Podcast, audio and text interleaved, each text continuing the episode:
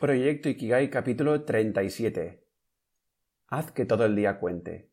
Si haces de cada día una obra maestra, ni los ángeles podrán mejorar tu trabajo. John Wooden. Muy buenos días exploradores y bienvenidos un día más, un domingo más, a un nuevo capítulo de Proyecto Ikigai. Tu podcast con el que pretendo inspirarte para que encuentres aquello por lo que vale la pena vivir. ¿Cómo lo haré? Pues acercándote a reflexiones, proponiéndote ejercicios y entrevistando a personas para que poco a poco puedas avanzar en el camino hacia tu Ikigai. En definitiva, hablando sobre este concepto japonés que tanto promete. En el programa de hoy os voy a acercar unas reflexiones que hice hace ya un buen tiempo y que lo dejé en mi blog eh, y creo que no se le está haciendo justicia para todos los aprendizajes que se puede extraer.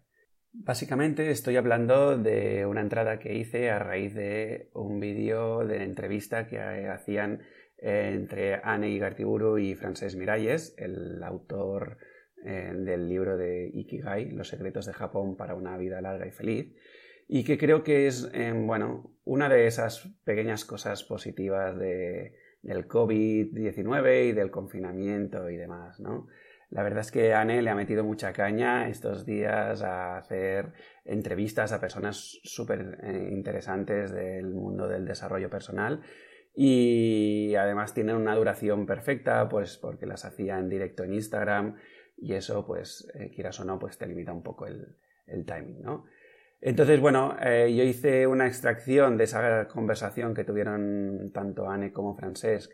hice una extracción con mi mirada de los aprendizajes, es decir, no es algo que francés lo estructure tanto, sino que de escucharle y mi propia experiencia extraigo lo que os traigo hoy, ¿no? Eh, y como decía, como creo que no se le ha hecho mucha justicia, mirando un poco analytics y demás, pues he pensado, oye, qué mejor manera de seguir empezando este año que acercaros los aprendizajes sobre Ikigai con el coautor del libro Ikigai y que ha puesto Em, digamos, ha vuelto a poner el, foco en, este concepto Ikigai, que ya existía antes. Así que bueno, ya sin más dilación, soy Javi Vidal, tu guía en este viaje explorador, y ahora ya empezamos. Primer punto, eh, yo creo que es bastante importante y es que tu Ikigai no tiene por qué ser algo grande. Nos han metido muchísimo, muy mucho en la cabeza que todos tenemos que lograr algo grandioso en esta vida, que si no lo hacemos le estamos desperdiciando. Y entre tú y yo, esto es bullshit, como dirían nuestros amigos americanos. O como lo diríamos aquí en España, eso es mentira, por la influencia de ese programa de, televisión, El juego de tu vida, ¿no? No me cansaré de decirlo, así que ahí va otra vez. La vida va de vivirla y de nada más. Lo que sucede es que nos hemos hecho un lío de pequeños y queremos una vida muy, muy concreta, una vida súper a medida, ¿no? Y claro, querer algo muy concreto significa que rechazamos todo lo demás, como suele ser lo que, lo que nos sucede en nuestro día a día. Y ahí ya la tenemos liada parda.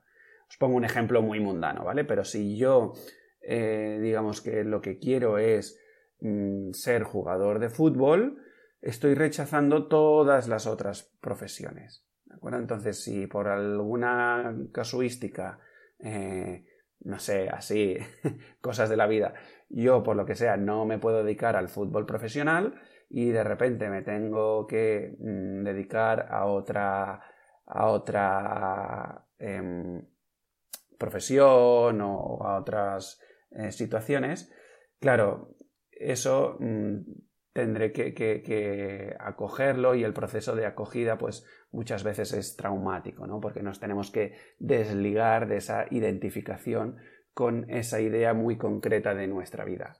Otro ejemplo, y este ya es más personal, eh, yo tenía en mente, ¿no? Pues antes de cumplir los 30, pues ya quería tener una posición en una empresa pues que me permitiese estar dirigiendo un equipo, además quería ya tener una familia formada con un par de críos, además pues eh, ya para rizar más el rizo pues quería que fuesen un niño y una niña, etcétera, etcétera, ¿no? Y bueno, lo que me trajo la vida pues básicamente fue todo lo contrario. Eh, la relación que tenía en ese momento mm, se, truncó eh, y luego además el trabajo ah, no estaba más que trayéndome desdichas, ¿no? Así que bueno, eh, tuve todo un proceso que fue eh, de mucho sufrimiento para desligarme de esa idea tan concreta que tenía de cómo vivir mi vida de manera satisfecha y empezar a coger la incertidumbre de la vida. Entonces, bueno, lo mismo lo que digo, si acoges lo que te viene en la vida, grande o pequeño, la vivirás plenamente. Fíjate que en los otros seres vivos del planeta no hay nadie, ni, uno, que parezca vivir mal y lo que, digamos, está viviendo sin pretensión, sin querer esa forma de vida concreta. Punto número dos. Terminada la seguridad, ya solo nos quedan los propios sueños. A ver, empiezo por el principio. Es innegable que estamos en un momento de gran cambio. Entonces, a modo de chiste, podríamos decir que antes hablábamos del 2021 DC después de Cristo y ahora hablaremos que estamos en el año 1 DC después del coronavirus, ¿no? en fin, bueno, chistes así, malos de buena mañana. El gran bofetón del 2020, eh, que viene precedido de la bofetadilla de 2008, si quieres verlo así, es que nos hemos dado cuenta de que la única verdad de la vida, ¿no? Y es que la vida, en la vida la seguridad no existe. No existe algo como, así, como seguro. Todo es cambio, todo es incertidumbre. Dilo como mejor te parezca, pero es así. Otra cosa es que a lo largo de la historia de la humanidad hemos ido creando una capa de falsa seguridad por encima de lo que realmente es la vida. Empezamos con la capa del sedentarismo, ¿no? Frente al nomadismo propio de la vida y, ahora ya se nos estaba yendo un poco de las manos, siempre con ese quiero más y quiero más y quiero más y quiero una casa y quiero un coche y quiero una familia, pero luego no le hago caso porque luego también quiero estar, a la vez que quiero estar con mi familia, quiero estar con mis amigos y a la vez que quiero estar con mis amigos, quiero estar con mi amante, etcétera, etcétera. Un sinsentido para llenar una vida vacía y no enfrentarnos a las grandes preguntas que nos hemos, digamos que nos tenemos que hacer como seres humanos, ¿no? Total, que cuando uno asume eh, y acoge esta única verdad de la vida, pues de repente las cosas ya empiezan a coger otra perspectiva.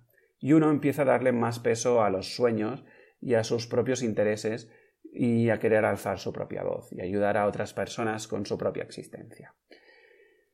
Em, esto, si me estás escuchando, quizá eh, te choca un poco con, el punto anterior, ¿no? Pero Javi, ostras, ¿no decías que esto no, no podíamos pretender, que esto de diseñarnos nuestra propia vida, de diseñarnos nuestro propio sueño, ah, choca un poco, ¿no? Porque estamos rechazando todo lo demás.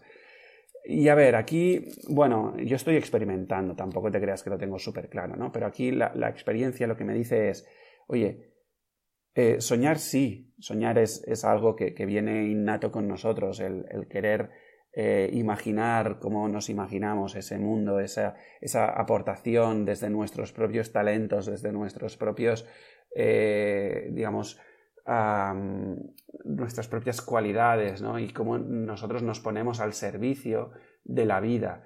Y ahí está el punto diferencial.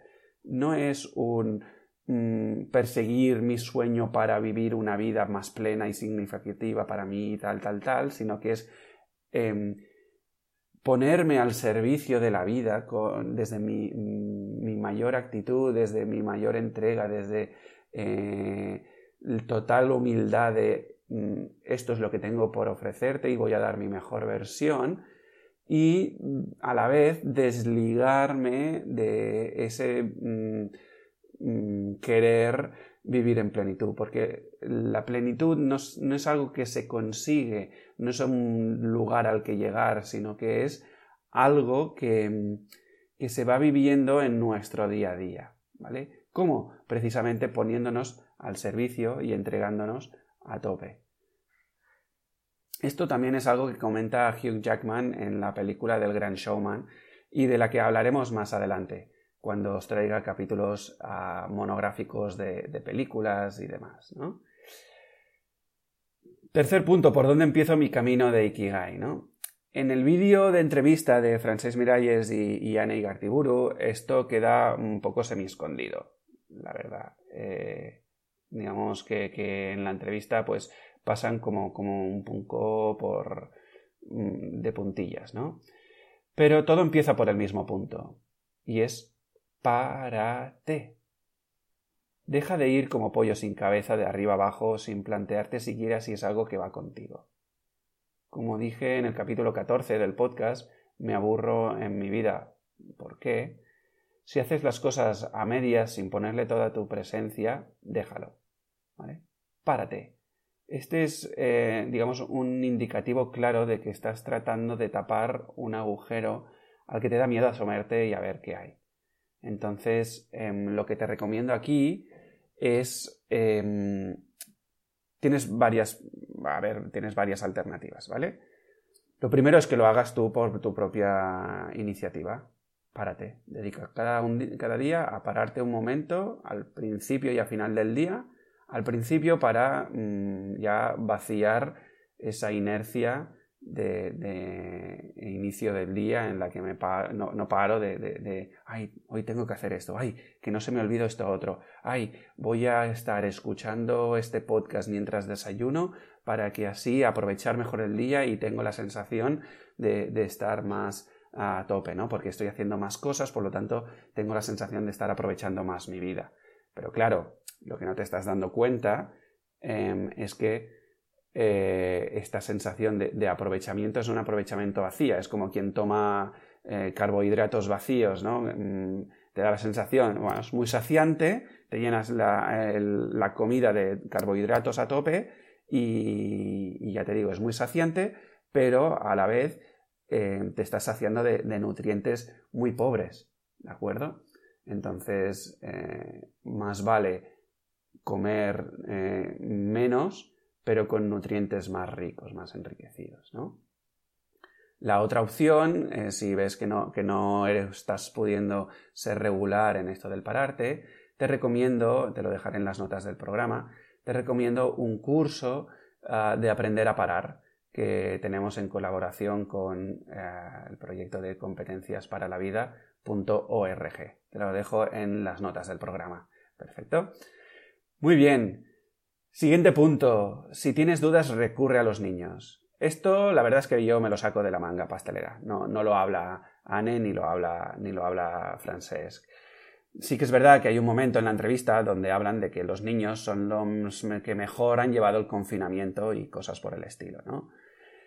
Y digamos que más allá de lo que digan de su cualidad natural para lo digital y el fantástico concepto de los nativos digitales y todo esto, lo que yo te invito es que te dejes enseñar por los niños y no al revés. Esta es una frase que si has escuchado varios podcasts me, has escuchado decirlo mucho y es que y no pararé de insistir porque digamos que mm, de alguna manera los niños vienen a este mundo súper conectados en la vida y, con ya no te diré todo aprendido, pero sí que tienen una eh, están muchísimo más conectados a la vida eh, que nosotros, y un hecho palpable es que eh, son los niños los que agotan a los adultos y no los, los adultos los que agotan a los niños, ¿no?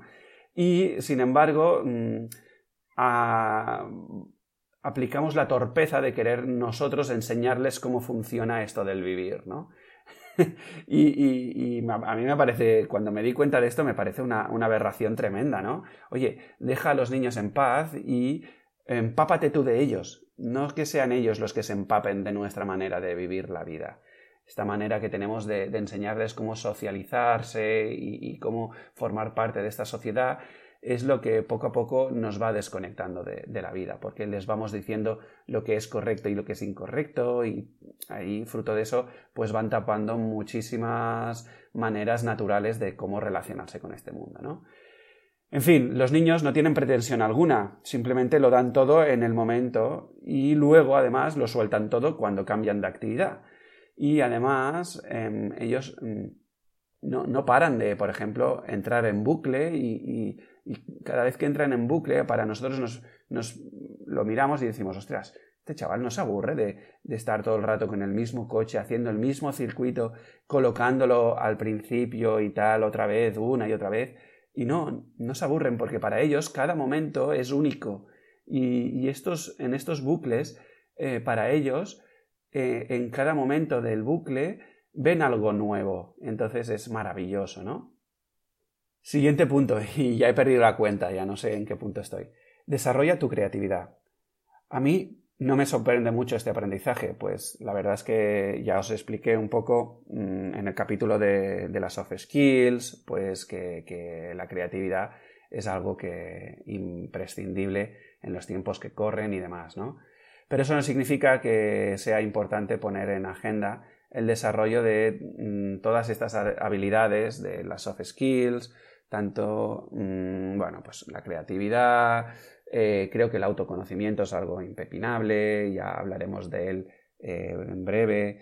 Y bueno, es capital que si uno quiere avanzar en el camino hacia su propio Ikigai, pues que se reserve un momento en su agenda para desarrollar todas estas habilidades, ya sea apuntándose a mm, cursos de, expresión corporal, a cursos de teatro, cursos de eh, actividades más creativas, eh, manualidades o simplemente en ese espacio volviendo a conectar con, tus propios hobbies, ¿no?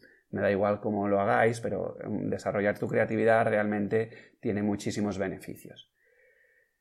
Siguiente punto, la regla de las 10.000 horas y el Kaizen, ¿no? He oído miles de veces esto, el típico estudio de la Universidad Americana, del pueblo de Curry Branch y tal, ¿no? Que para ser un maestro en algo hay que dedicar 10.000 horas en ella. Em, de hecho, Frances Miralle explica muy bien en este, estudio, haciendo referencia pues, a la fuente original y a cómo se enfocó el trabajo a través de los concerti. Eh, si tenéis un momento, miradlo en el vídeo, ¿vale? Pero aquí a mí me gustaría hacer dos matices por experiencia propia. Uno, el que indico en este mismo punto, digamos que es el Kaizen. ¿no?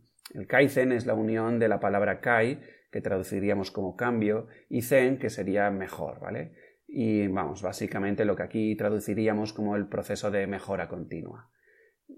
Es decir, ir mejorando cada día un poquito.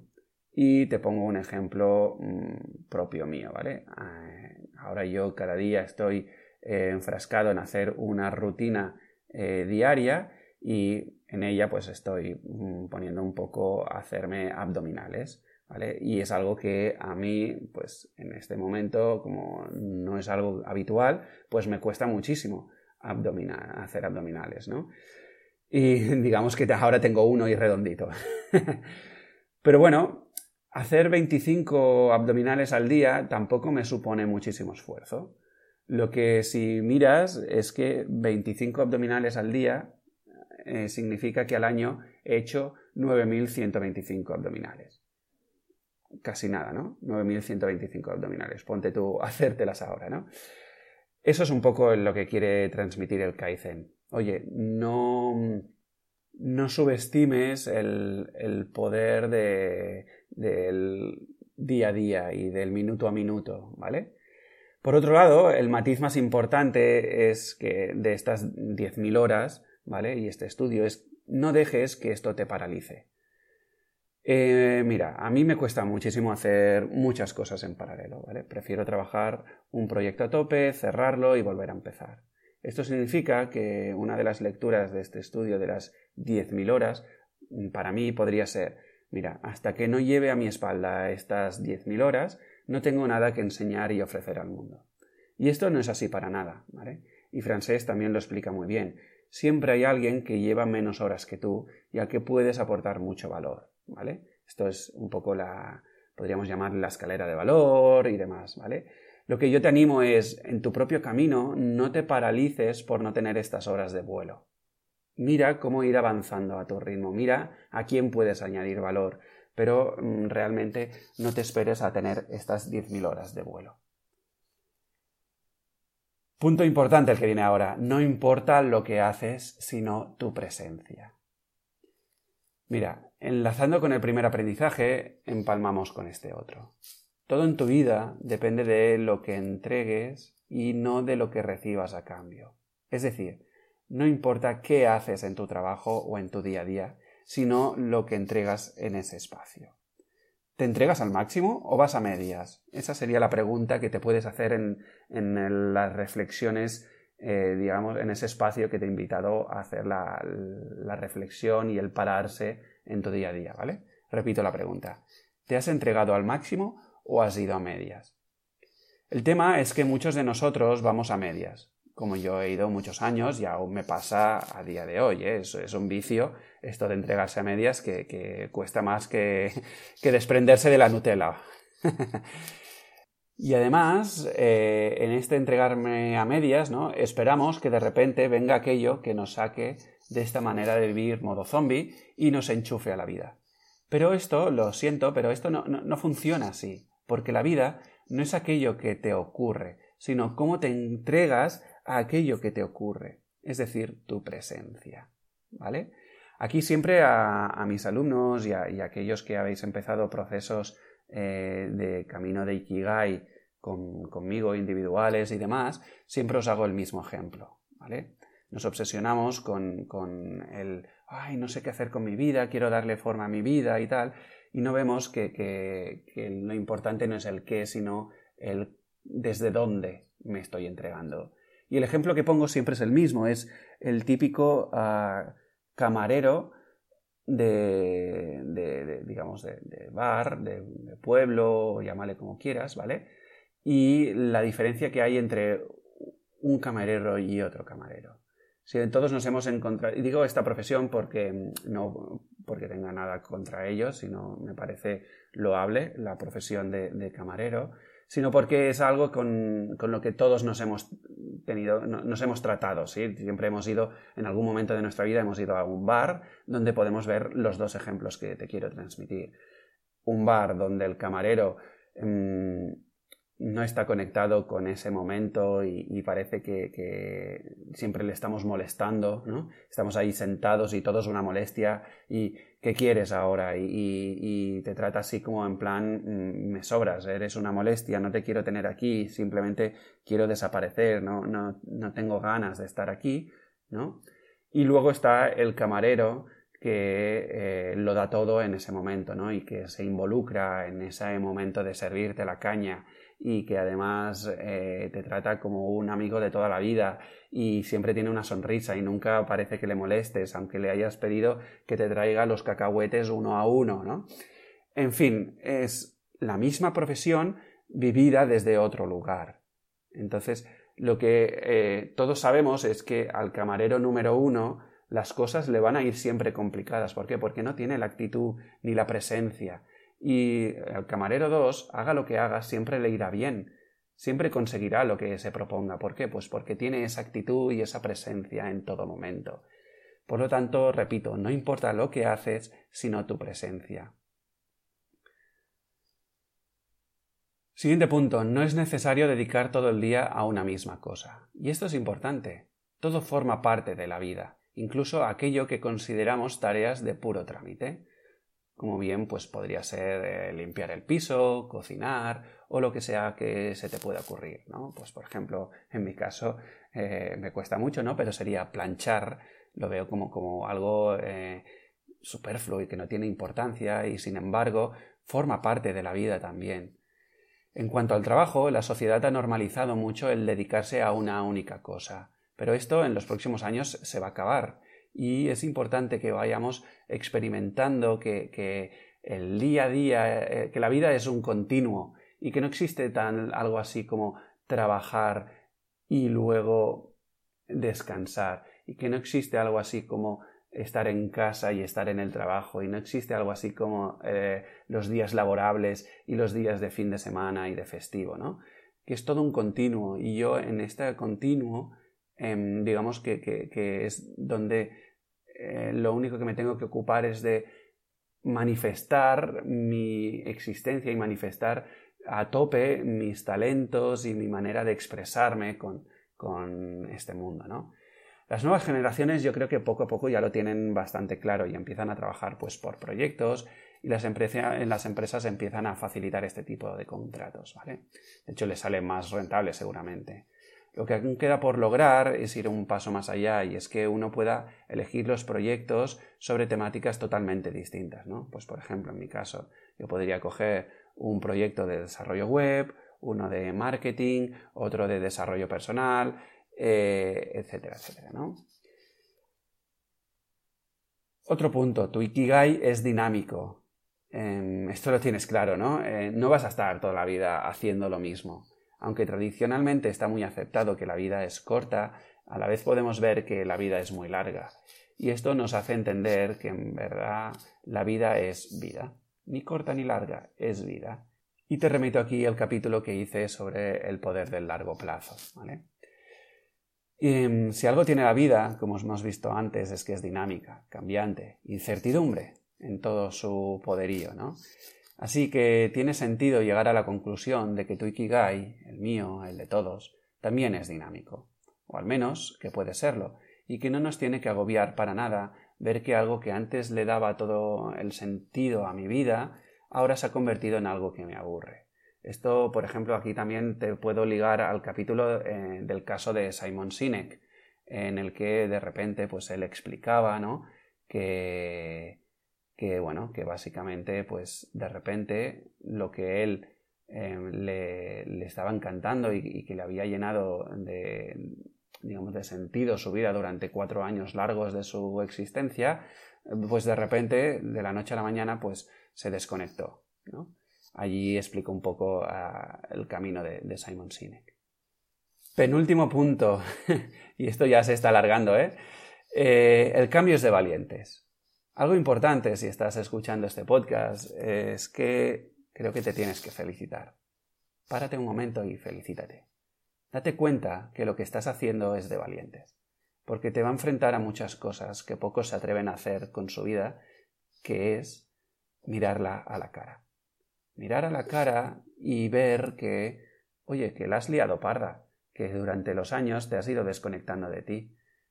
Mirarla a la cara y decir, oye, está bien, no pasa nada, he llegado hasta aquí, me ha servido para lo que me ha servido y ahora me he dado cuenta de que ya no me sirve y que tengo que dar otros pasos, aprender nuevas cosas, eh, ponerme a salir de mi zona de confort, eh, nutrirme de otras personas, hacer cosas distintas, ¿no?